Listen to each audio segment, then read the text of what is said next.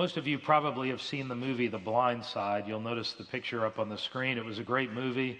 If you've never rented the movie before, I'd encourage you to rent it. It's about a man by the name of Michael Oher. Michael Oher was pretty much an orphan growing up. He's a modern day example of adoption. He was born in Memphis, Tennessee. He was one of 12 children. His dad died when he was young. His dad was derelict. His mother was a cocaine addict. And basically, he was in 11 schools in nine years. And he was passed from one home to another in foster care. And a couple by the name of Leigh Anne and Sean Tuohy adopted him.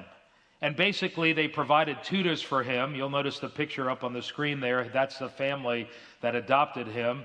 And they provided tutors for him to help him go through school. And because he was such an athletic person, he went to University of Mississippi and eventually he went to the NFL and he played for three particular teams. He's actually a committed Christian. And it's interesting that this family that adopted him, they tell the story about the time when Michael Oher was taking Taco Bell because this family owned 60 franchises. And so when Michael Oher would go to the Taco Bells, he would take the food and he would hide it in his room. And one day his mother found all this food stashed away and she asked him, Why are you storing this food? To which his reply was, Because I'm so scared I don't know where my next meal is going to be coming from. And so this was the mentality he was raised with. But over time, he received healing in his life because this particular family adopted him.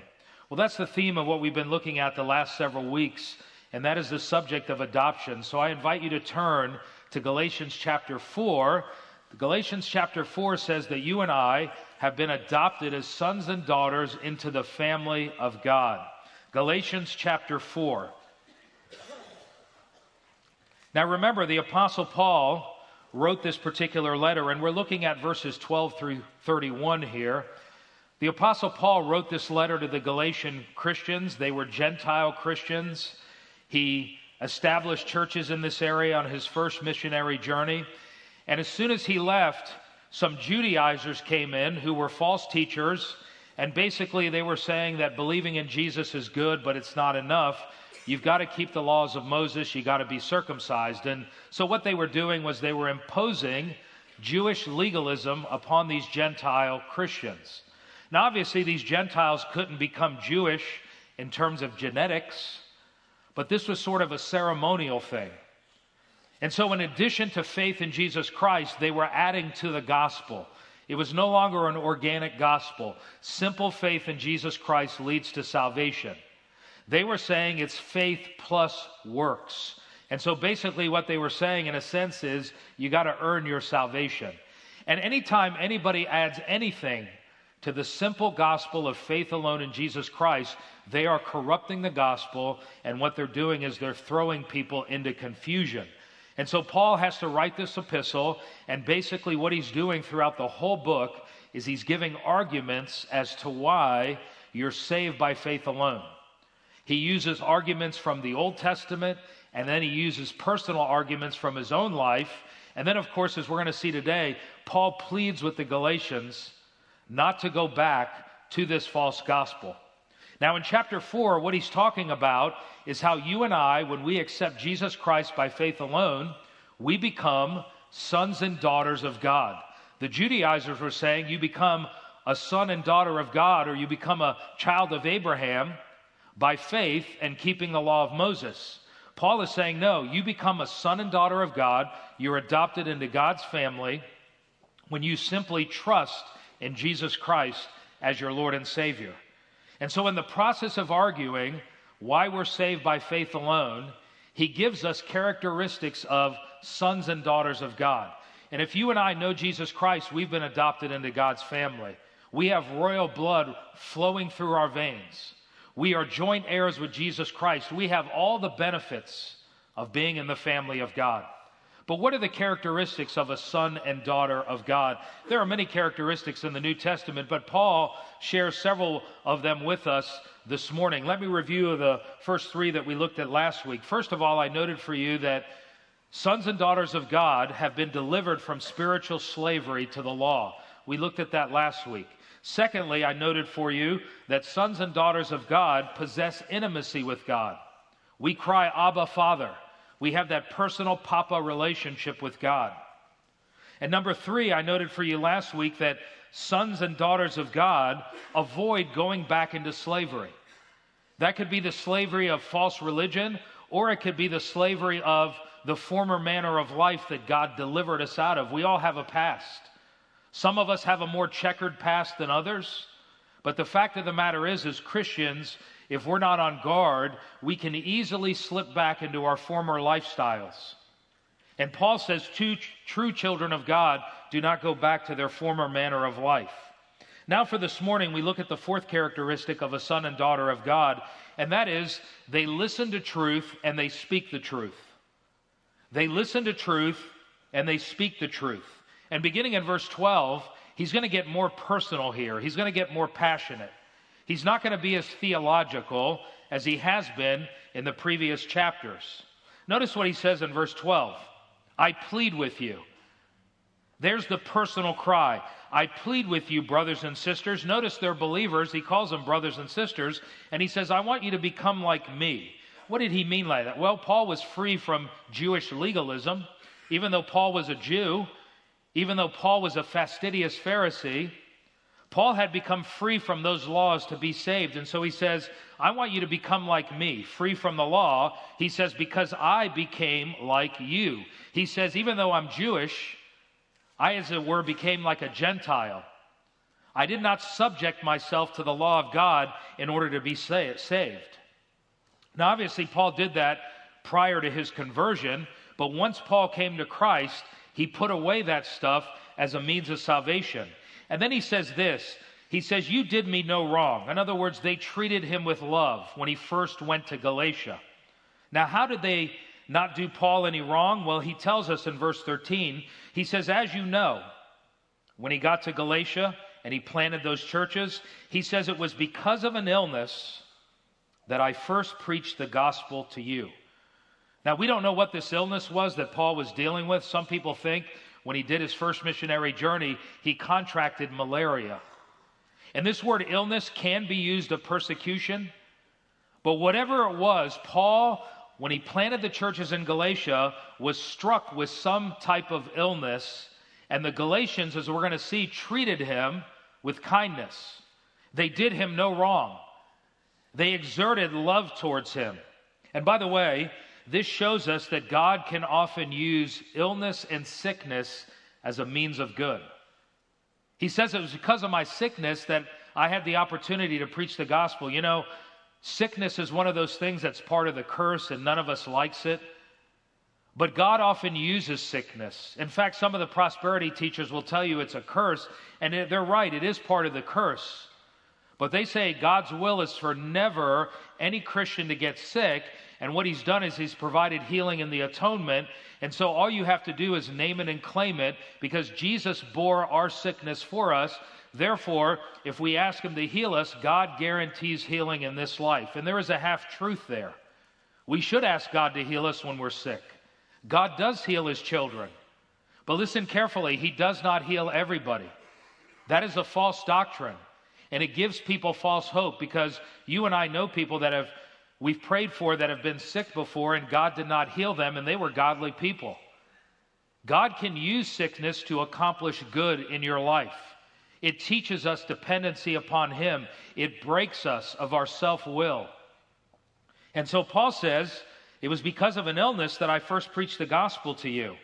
God took this negative and He turned it into a positive. And God always does that, that when we suffer in our life. He says in verse 14, Even though my illness was a trial to you, you did not treat me with contempt or scorn. When I suffered this sickness, whether it was malaria or whether it was his persecution, remember he went into Galatia and he was stoned and left for dead?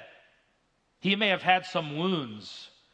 And so the Galatians were quick to nurse those wounds. They did not treat him with scorn or contempt, they didn't ignore Paul. Instead, he says in verse 14, You welcomed me as if I were an angel of God, as if I were Christ Jesus himself. He says, you remember when I got to Galatia and I'm suffering from this sickness? He says, You treated me with kindness, you treated me with love, you bound up my wounds, you provided me Campbell's soup and Theraflu. You took care of me. In fact, you treated me as if it were Christ Jesus himself. But notice he says in verse 15, Where then is your blessing of me now? See the personal appeal here? He's remembering what they did for him in the past, and he's saying, Why is your tune changing towards me? You loved me at the beginning. When I was sick, you took care of me. You nursed me back to health. But all of a sudden, you're treating me with distance. You're treating me with contempt. He says, I can testify that if you could have done so, you would have torn out your eyes and given them to me. Now, this can be taken literally or this can be taken figuratively. Some people believe that Paul had eye trouble. They believe that the malaria may have caused some eye trouble in his life because if you read Galatians chapter 6 verse 12, he says this, "See what large letters I'm writing with." And the reason he wrote with large letters is because he had a problem with his eyesight. Whether it was caused when he was blinded on the road to Damascus or he contracted malaria or some disease that caused eye trouble, he says, You Galatians love me so much, you not only nursed me back to health, he says, but you would have given me your eyes, as it were, which may imply he had eye problems, or what Paul is doing is he's saying this figuratively, you would have given me your most precious possession. It's a figure of speech because in ancient times, to give someone your eyes was your most precious possession. And of course, that's still today. We know not having sight would be a terrible tragedy. And so Paul says, You loved me when I first got into Galatia. You treated me with kindness and love. You nursed me back to health. But I want you to notice what he says in verse 16. And this gets us to the crux of what he's saying here about children of God, sons and daughters of God, speak the truth and they listen to the truth. Notice what he says in verse 16 Have I now become your enemy by telling you the truth? On the one hand, you love me, you receive me, but as soon as these Judaizers began to deceive you, as soon as they began to infect you, and I told you, hey guys, watch out for these false teachers, they don't have your best interest in mind. They're preaching a false gospel. They're leading you into confusion. When Paul confronted them in a spirit of love and he told them the truth, you know what happened? They backed off. They became cool in their relationship towards Paul. And so here's the implication children of God, sons and daughters of God, they not only speak the truth, they listen to the truth. See, the Galatians heard what Paul was saying, but they did not want to receive the truth because Paul spoke the truth to them. And listen carefully. Paul didn't tell them what they wanted to hear, Paul told them what they needed to hear. Now, the Bible says we're to speak the truth in a spirit of love. You got to have that balance because you and I know people that speak the truth, but they don't have a heart of love. And we're all guilty of that at times. On the other hand, some people are all love and they're no truth. And you got to have that balance. Sometimes people don't want to hear the truth. In fact, you and I would agree that when we tell people the truth, whether it be our spouse or children, maybe family members, maybe coworkers, when people don't like what you're saying, you know what it does? Sometimes it alienates relationships. And that's hard because in the ministry, there are times where I and Pastor John, we've had to deal with tough situations throughout our ministry.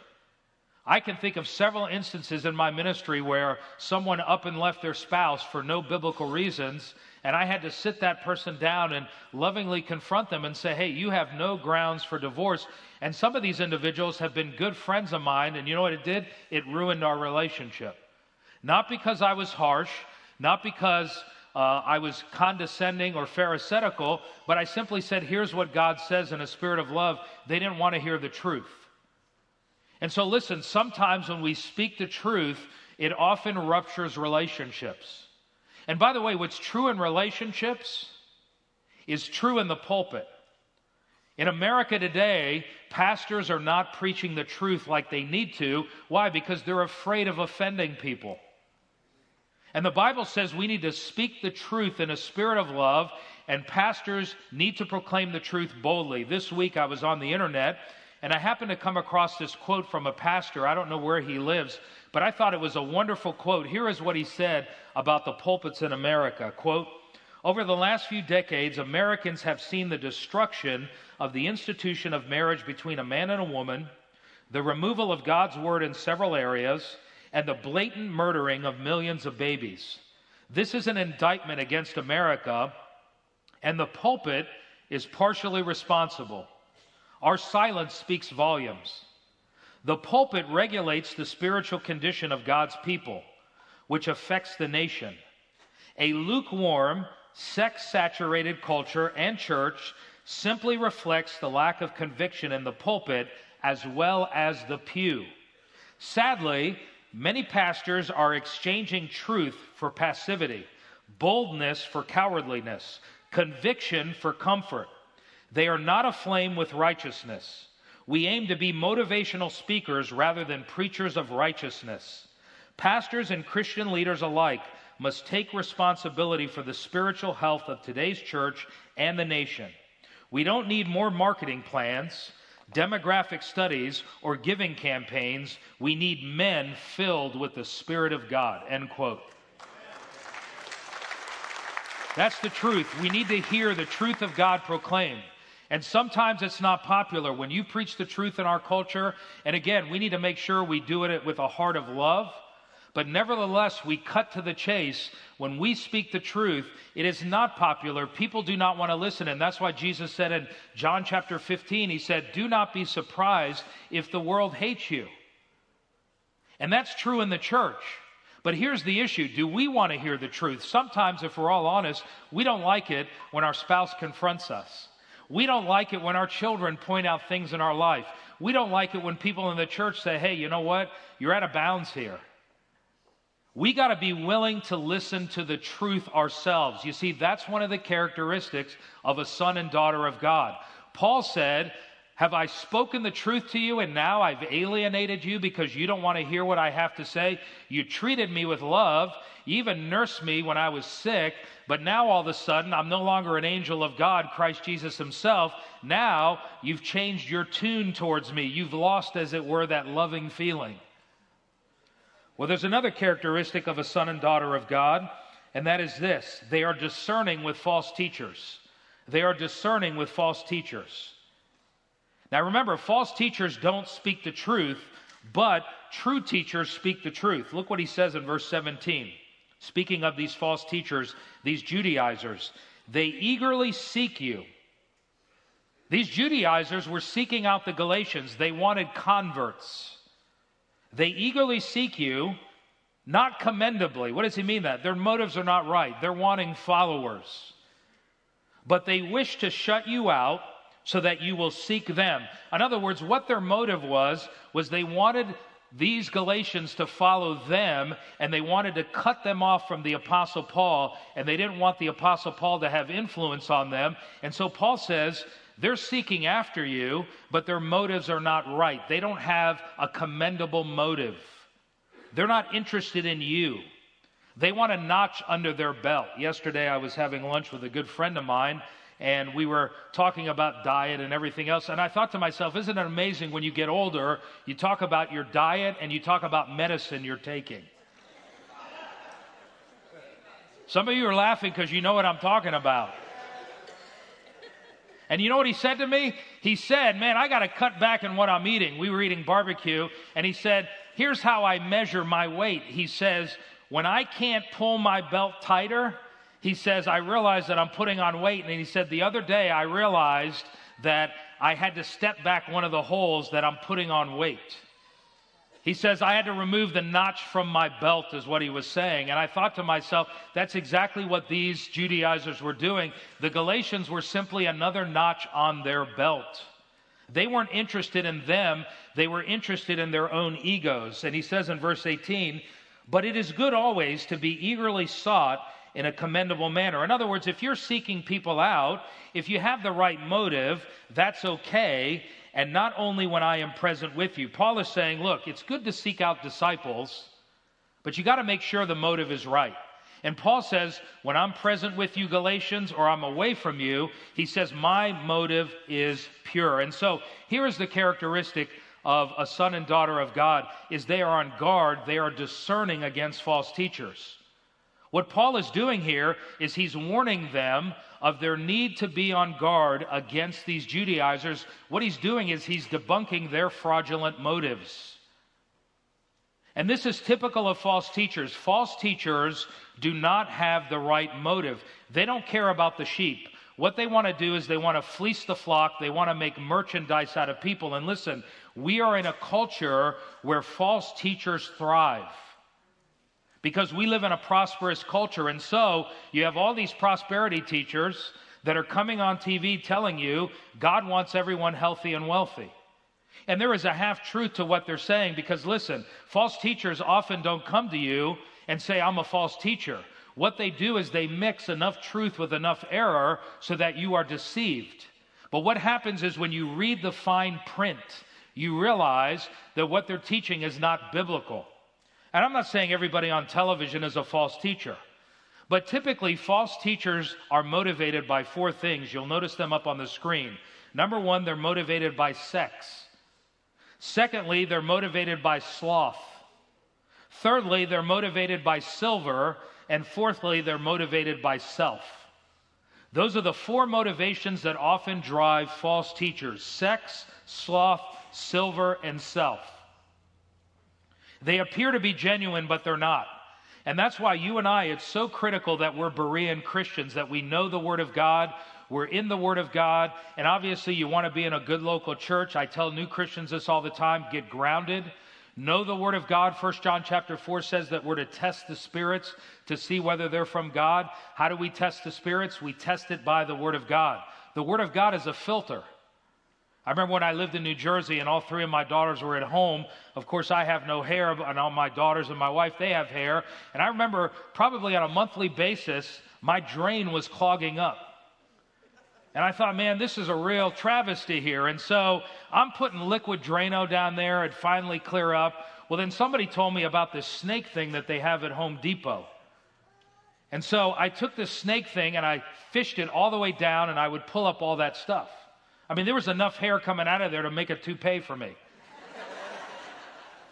but I remember prior to getting that snake thing, I tried this filter. It didn't work. It was like a filter that I put on the drain, and what would happen was, I hoped it would happen, is it would catch all the hair and it would not go down the drain, and that did not work. Well, see, that's what the Bible is like. The Bible is a filter.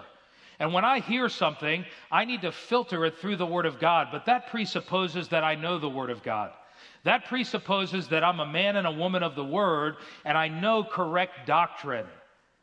And as John has preached to you throughout the years, is that you and I got to get beyond just the milk of the word. The Bible talks about being in the meat of the word. That's one of the characteristics of a mature Christian is they go beyond the milk of the word to the meat of the word. And so he says here, sons and daughters of God, they are discerning against false teachers. What Paul does is he speaks the truth and he warns them about the false teachers, and he basically says their motives are not right. They're basically wanting another notch under their belt. They're wanting to recruit you, Galatians, and they want to shut you off from me because they don't want you to be influenced by me. And Paul says, no, don't listen to them. Well, there's a fifth characteristic of a son and daughter of God, and that is this they grow into Christlikeness. They grow into Christlikeness. Notice what he says in verse 19. He says, My children, again, this is a term of endearment here, with whom I am again in labor until Christ is formed in you. He says, But I wish to be present with you now, verse 20, and to change my tone for I am perplexed about you. Paul says, You know what? I wish I could be there personally to deal with you in a more intimate manner. He says, Because you perplex me. And the Greek word there means, I'm at my wits' end with you. But I want you to notice what he says here. He says, I am again in labor until Christ is formed in you. Paul's passion, unlike the false teachers, was he wanted these children of God, these adopted children, he wanted them to become like Jesus Christ. That was his passion. And by the way, that is always the desire of a true shepherd who knows the word of God, who has the heart of God, is he wants to see God's people grow and become more like Christ. In fact, the word here, Christ formed in you, is the word we get morph. You know, when something morphs from one thing to another, it's changing. And so here's the question this morning that I had to ask myself, and I'm asking you Are you morphing into becoming more like Jesus Christ in terms of your character? That's the goal of the Christian life. That's the pursuit of the Christian life. You want a definition of maturity? Maturity is not just knowledge, maturity is becoming like Jesus Christ. Knowledge is what leads to the maturity. But the standard of maturity, the benchmark of maturity, the measurement of maturity is I'm, am I becoming more like Christ in my attitudes and my actions? Now, if you're like me, sometimes you see progress and sometimes you see regression. We're all in this pattern of making progress and sometimes regressing. Listen, I'm not where I need to be, but I'm not where I used to be. Do you see growth in your Christian life? And you know what? Paul uses the analogy. He is so passionate about them becoming like Christ. He says, I'm like a woman in labor pain. Now, listen, I have three daughters. Two of them have children. My wife obviously had three daughters. And I've seen labor pain, I've never experienced it. A man can't understand what it means for a woman to go through labor pain, but it's very painful. And today, they give women an epidural which really blunts the pain. In fact, I looked this up and I found some humorous responses that men have had to their wives in labor. And this gives you an indication that men just don't understand. One woman said this When the nurses asked how bad the pain was, from 1 to 10, and I said 10, my husband said, Oh, come on, it can't be that bad. About 30 minutes after our son was born, a lady said, she said, a full 24 hours of labor. My husband told me he was going to head home for a bit because he was exhausted. Your wife would lose her sanctification at that point. One woman said, I was fully dilated after 18 hours, and my husband said, You think you could hold out pushing until I grab some breakfast? One woman said, When we were out to a movie when my contraction started, since our house is on the way to the hospital, we stopped to get our bags. I waited in the car while my husband went in the house. Five minutes go by, 10 minutes go by, 15 minutes go by. I'm having worse contractions. He finally comes back as I was about to go in and investigate. And she said, What I mean by investigate is I was going to commit bodily harm to him. And he explained to me the reason he took so long was he had food stuck in his teeth, so he'd been trying to floss it out. She said, Yeah, what a genius. Labor pains. Paul literally wanted the Galatians to become like Christ. He says, It's as if I'm in this labor pain. I'm struggling, I'm groaning, and I'm suffering because I want you to become more like Jesus Christ. And you see, that's the characteristic of a son and daughter of God is their number one pursuit is to become like Jesus. We measure everything against that. When I do something I shouldn't, I say, "You know what, Lord, that didn't please you." Why? Because it's not what Jesus would do. And this is a constant struggle in our life. But here's the good news. The Bible says we are going to become like Christ when we are glorified. See, glorification is that state when I'm fully like Jesus Christ, I'm going to bear his image throughout all eternity. Now, we're not going to look like Jesus because in heaven, we're all going to maintain our own identities. But we're going to be like Jesus in terms of moral perfection. And you and I are not going to have that battle with sin anymore. But see, it's an ongoing process. And if you and I are not in Scripture, we're not in the Word, we're not in fellowship, we're not in ministry, we're not serving God, what happens is we end up slowing that process of becoming like Jesus Christ. Now, are you listening? Say amen. Coming to church on Sunday is not enough to become like Christ. Yes, it will help. Yes, it will contribute to that. But you have to be in the Word, you have to be in prayer, and you have to seek out the Lord Jesus Christ. Be connected in small groups. You see, all of this contributes to me becoming more like Jesus Christ. I remember when I was in high school, ninth grade, I played football, and we had one year in Miami. This is in August when it's very, very humid. I remember going out to practice at 7 in the morning, and I was doing stretches, and the sweat was just dripping off my face with my helmet on. I remember that year they had to give us extended breaks because the humidity was so bad. And during our three a day practices, we would often go over to someone's house and we would hang out until the next practice. And I went over to this upperclassman's house. His name was Lou Frazier. He's a committed Christian. And he had like six or seven brothers and sisters. And I remember when I walked into his living room, up in his living room were pictures of all of the kids. And there were pictures from the time they were infants, their first year, second year, third year, all the way up until high school. You could see the progression of growth. And they literally covered the four corners of the wall. All these pictures where you could see the progression. And you see, people should see the progression in our life. They should see the growth. Yeah, you're going to have your faults, your failures. You're going to have your character weaknesses. We all do. We all blow it. We all fail. None of us are perfect. But do people see the image of Christ in you? Do they see a difference? And so Paul says, sons and daughters of God, pursue Christ likeness. Well, there's one more this morning that the Apostle Paul shares with the Galatians in terms of what sons and daughters are like, and that is they walk in freedom. Sons and daughters of God walk in freedom. Now, this passage I'm going to share with you is a very complicated passage. I'm going to break it down for you simply. Those of you who have read it before probably said, I have no idea what that's talking about, so let me move on. Well, let me explain the background of the passage, and then we're going to get into the passage itself. If you go all the way back to the book of Genesis, I believe chapter 16 and chapter 21, the story is told about Sarah and Hagar. Now, let me present the picture to you. If you remember Abraham and Sarah, God promised them that they would have a son. And Abraham was 100 years old, Sarah was 90 years old. They were beyond the age of childbearing. And God promised them that they would have a son. And of course, they didn't believe it initially, but then, of course, the Bible says they trusted in God and they believed God's promise. Well, whenever God promises something, sometimes God doesn't deliver right away because it's a test of our faith. And so years went by and they saw no child. They, they, they, didn't see Isaac. He was the child of promise. And so Sarah came up with an ingenious idea. She said, Honey, I got a maidservant here that we picked up from Egypt. Her name is Hagar. How about we have a child through her? Now you say, well, why would she do this? Well, this was a common cultural custom in that day. It wasn't God's ideal because God intended one man for one woman. But of course, when she suggested this, Abraham probably wasn't going to turn it down. And so Abraham decides to be intimate with Hagar, and they produce a son by the name of Ishmael. Now you have to understand, Ishmael was produced in the flesh.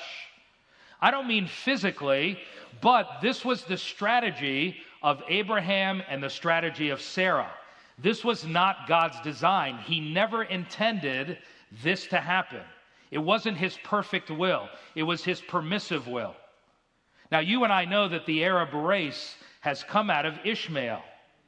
And so this was done in the power of the flesh.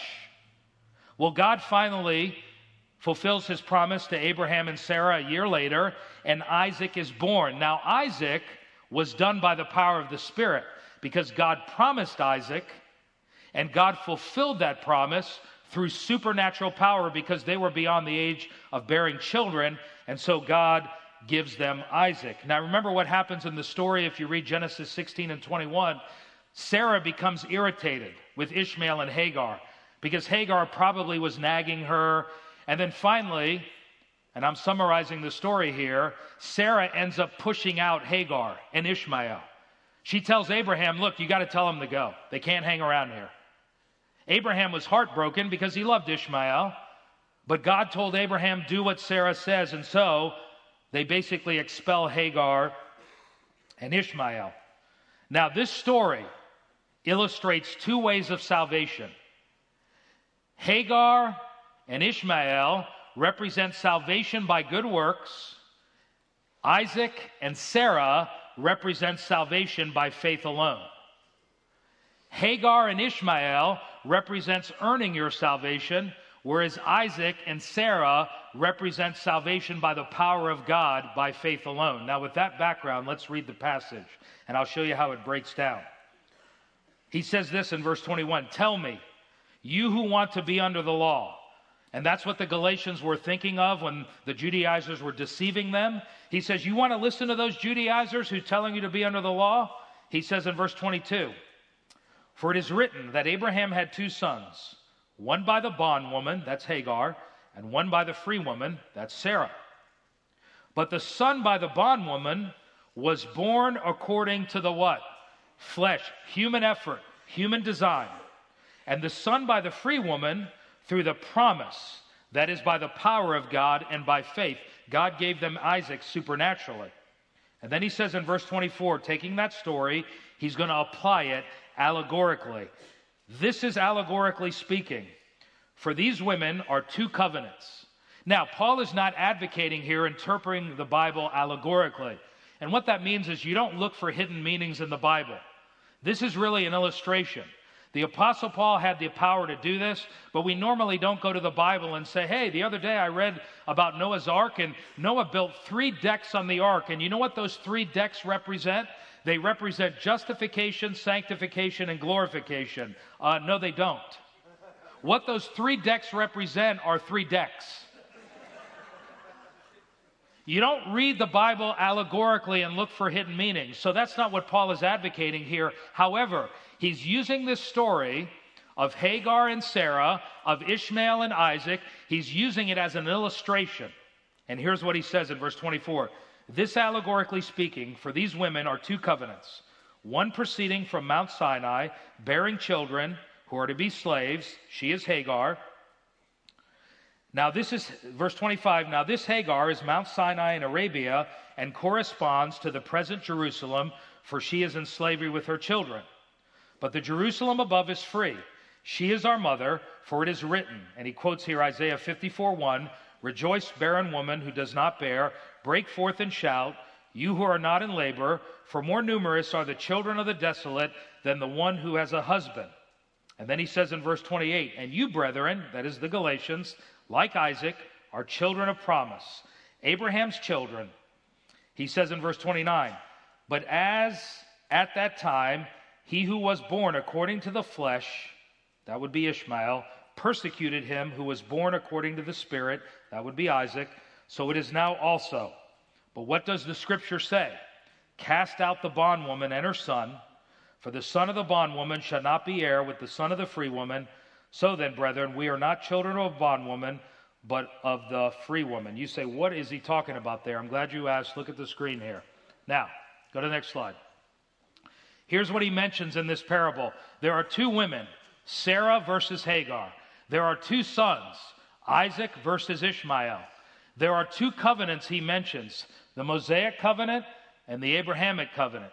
There are two cities he mentions earthly Jerusalem versus the heavenly Jerusalem. Next slide. There are two principles he mentions in this passage law and promise. There are two powers flesh versus the spirit, and there are two applications free versus slave. You say, okay, I understand that, but what's the point of the passage? Here it is right here. Hagar represents the Judaizers, Sarah represents believers, the Galatian believers in that context. Hagar and the Judaizers represent Ishmael, the Mosaic covenant, which said, Do this or you die it corresponds to the earthly Jerusalem because in Jerusalem, that's where the religious leaders were. That's where you had all that Phariseeism. Also, under Hagar and the Judaizers, you have the law, which condemns, you have the flesh, you have slavery, and ultimately, Hagar and the Judaizers, they represent a work salvation. On the other hand, Sarah represents what? Isaac, the Abrahamic covenant, the heavenly Jerusalem, the promise and grace, not law, instead of the flesh, that represents the spirit, freedom, and faith alone salvation. And what he's saying here is the two cannot coexist. Hagar and Sarah cannot coexist together. That's why Sarah said, Cast the bondwoman out, get rid of her. And you know what Paul is saying to the Galatians here? Which child or which children do you identify with? Are you a child of the Judaizers? And the Judaizers represent who? Hagar, because that's salvation by human effort. When Sarah suggested that Abraham sleep with Hagar, that was by human effort, that was by human design, and it was not something that God had commanded them to do. It was done in the flesh. That's what the Judaizers were saying. You're saved by faith plus keeping the law of Moses. That's work salvation. Paul says, Do you belong to Hagar and the Judaizers, or are you like Sarah? Sarah represents the power of the Spirit. Because God promised Abraham and Sarah, You will have a child in your own age. I will bring it about, and I will do it by my power and my strength. You see, that's salvation by faith alone. We cannot earn our salvation, it's done by the power of God. And so ultimately, what he's saying here is who do you identify with? One represents law and bondage, the other one represents freedom. And that's why children of God, sons and daughters of God, they walk in spiritual freedom. They're free from the law. Not free from the law in that I don't obey God's moral commands, but I'm free from the law in terms of it trying to merit my salvation. Because notice what he says as he closes here in verse 1 of chapter 5. And this verse right here in chapter 5 really carries over from chapter 4. It was for freedom. See that word freedom there? It was for freedom that Christ set us free. Therefore, keep standing firm and do not be subject again to a yoke of what? Slavery. Don't identify with Hagar and Ishmael. He says, identify with Sarah and Abraham. He says, You are free in Christ. Walk in spiritual freedom. And so, listen, sons and daughters of God, they walk in spiritual freedom. What does it mean to walk in spiritual freedom? It simply means this I do not have to earn my way to heaven. See, that's bondage. Because I never know if I live up to God's standards or God's expectations. A person who knows Christ simply comes to Jesus and says, God, I am bankrupt spiritually. I don't have anything to offer you. I cannot merit or earn my way to heaven, but I do believe your son died for me and rose from the dead. And when you trust in Jesus Christ, the Bible says God forgives you of all your sin. You see, that's spiritual freedom. And listen, in our culture today, many people are shackled. They're shackled by their own sin. They're shackled by the law. They're in bondage, and many people don't know if they're going to get to heaven when they die, if they even believe in heaven. But you and I have the keys that can help set them free, and that is the gospel of Jesus Christ. And so, children of God, sons and daughters of God, what are the characteristics? Sons and daughters of God listen to the truth and they speak the truth. Sons and daughters of God are discerning with false teachers. They're on guard. They don't get victimized by false teachers. Sons and daughters of God seek to grow into Christlikeness. And then finally, sons and daughters of God walk in spiritual freedom. Are you free this morning? Do you know Jesus Christ as your personal Lord and Savior? If not, we want to invite you to come and to let us know so that we can lead you into that relationship. Let's pray.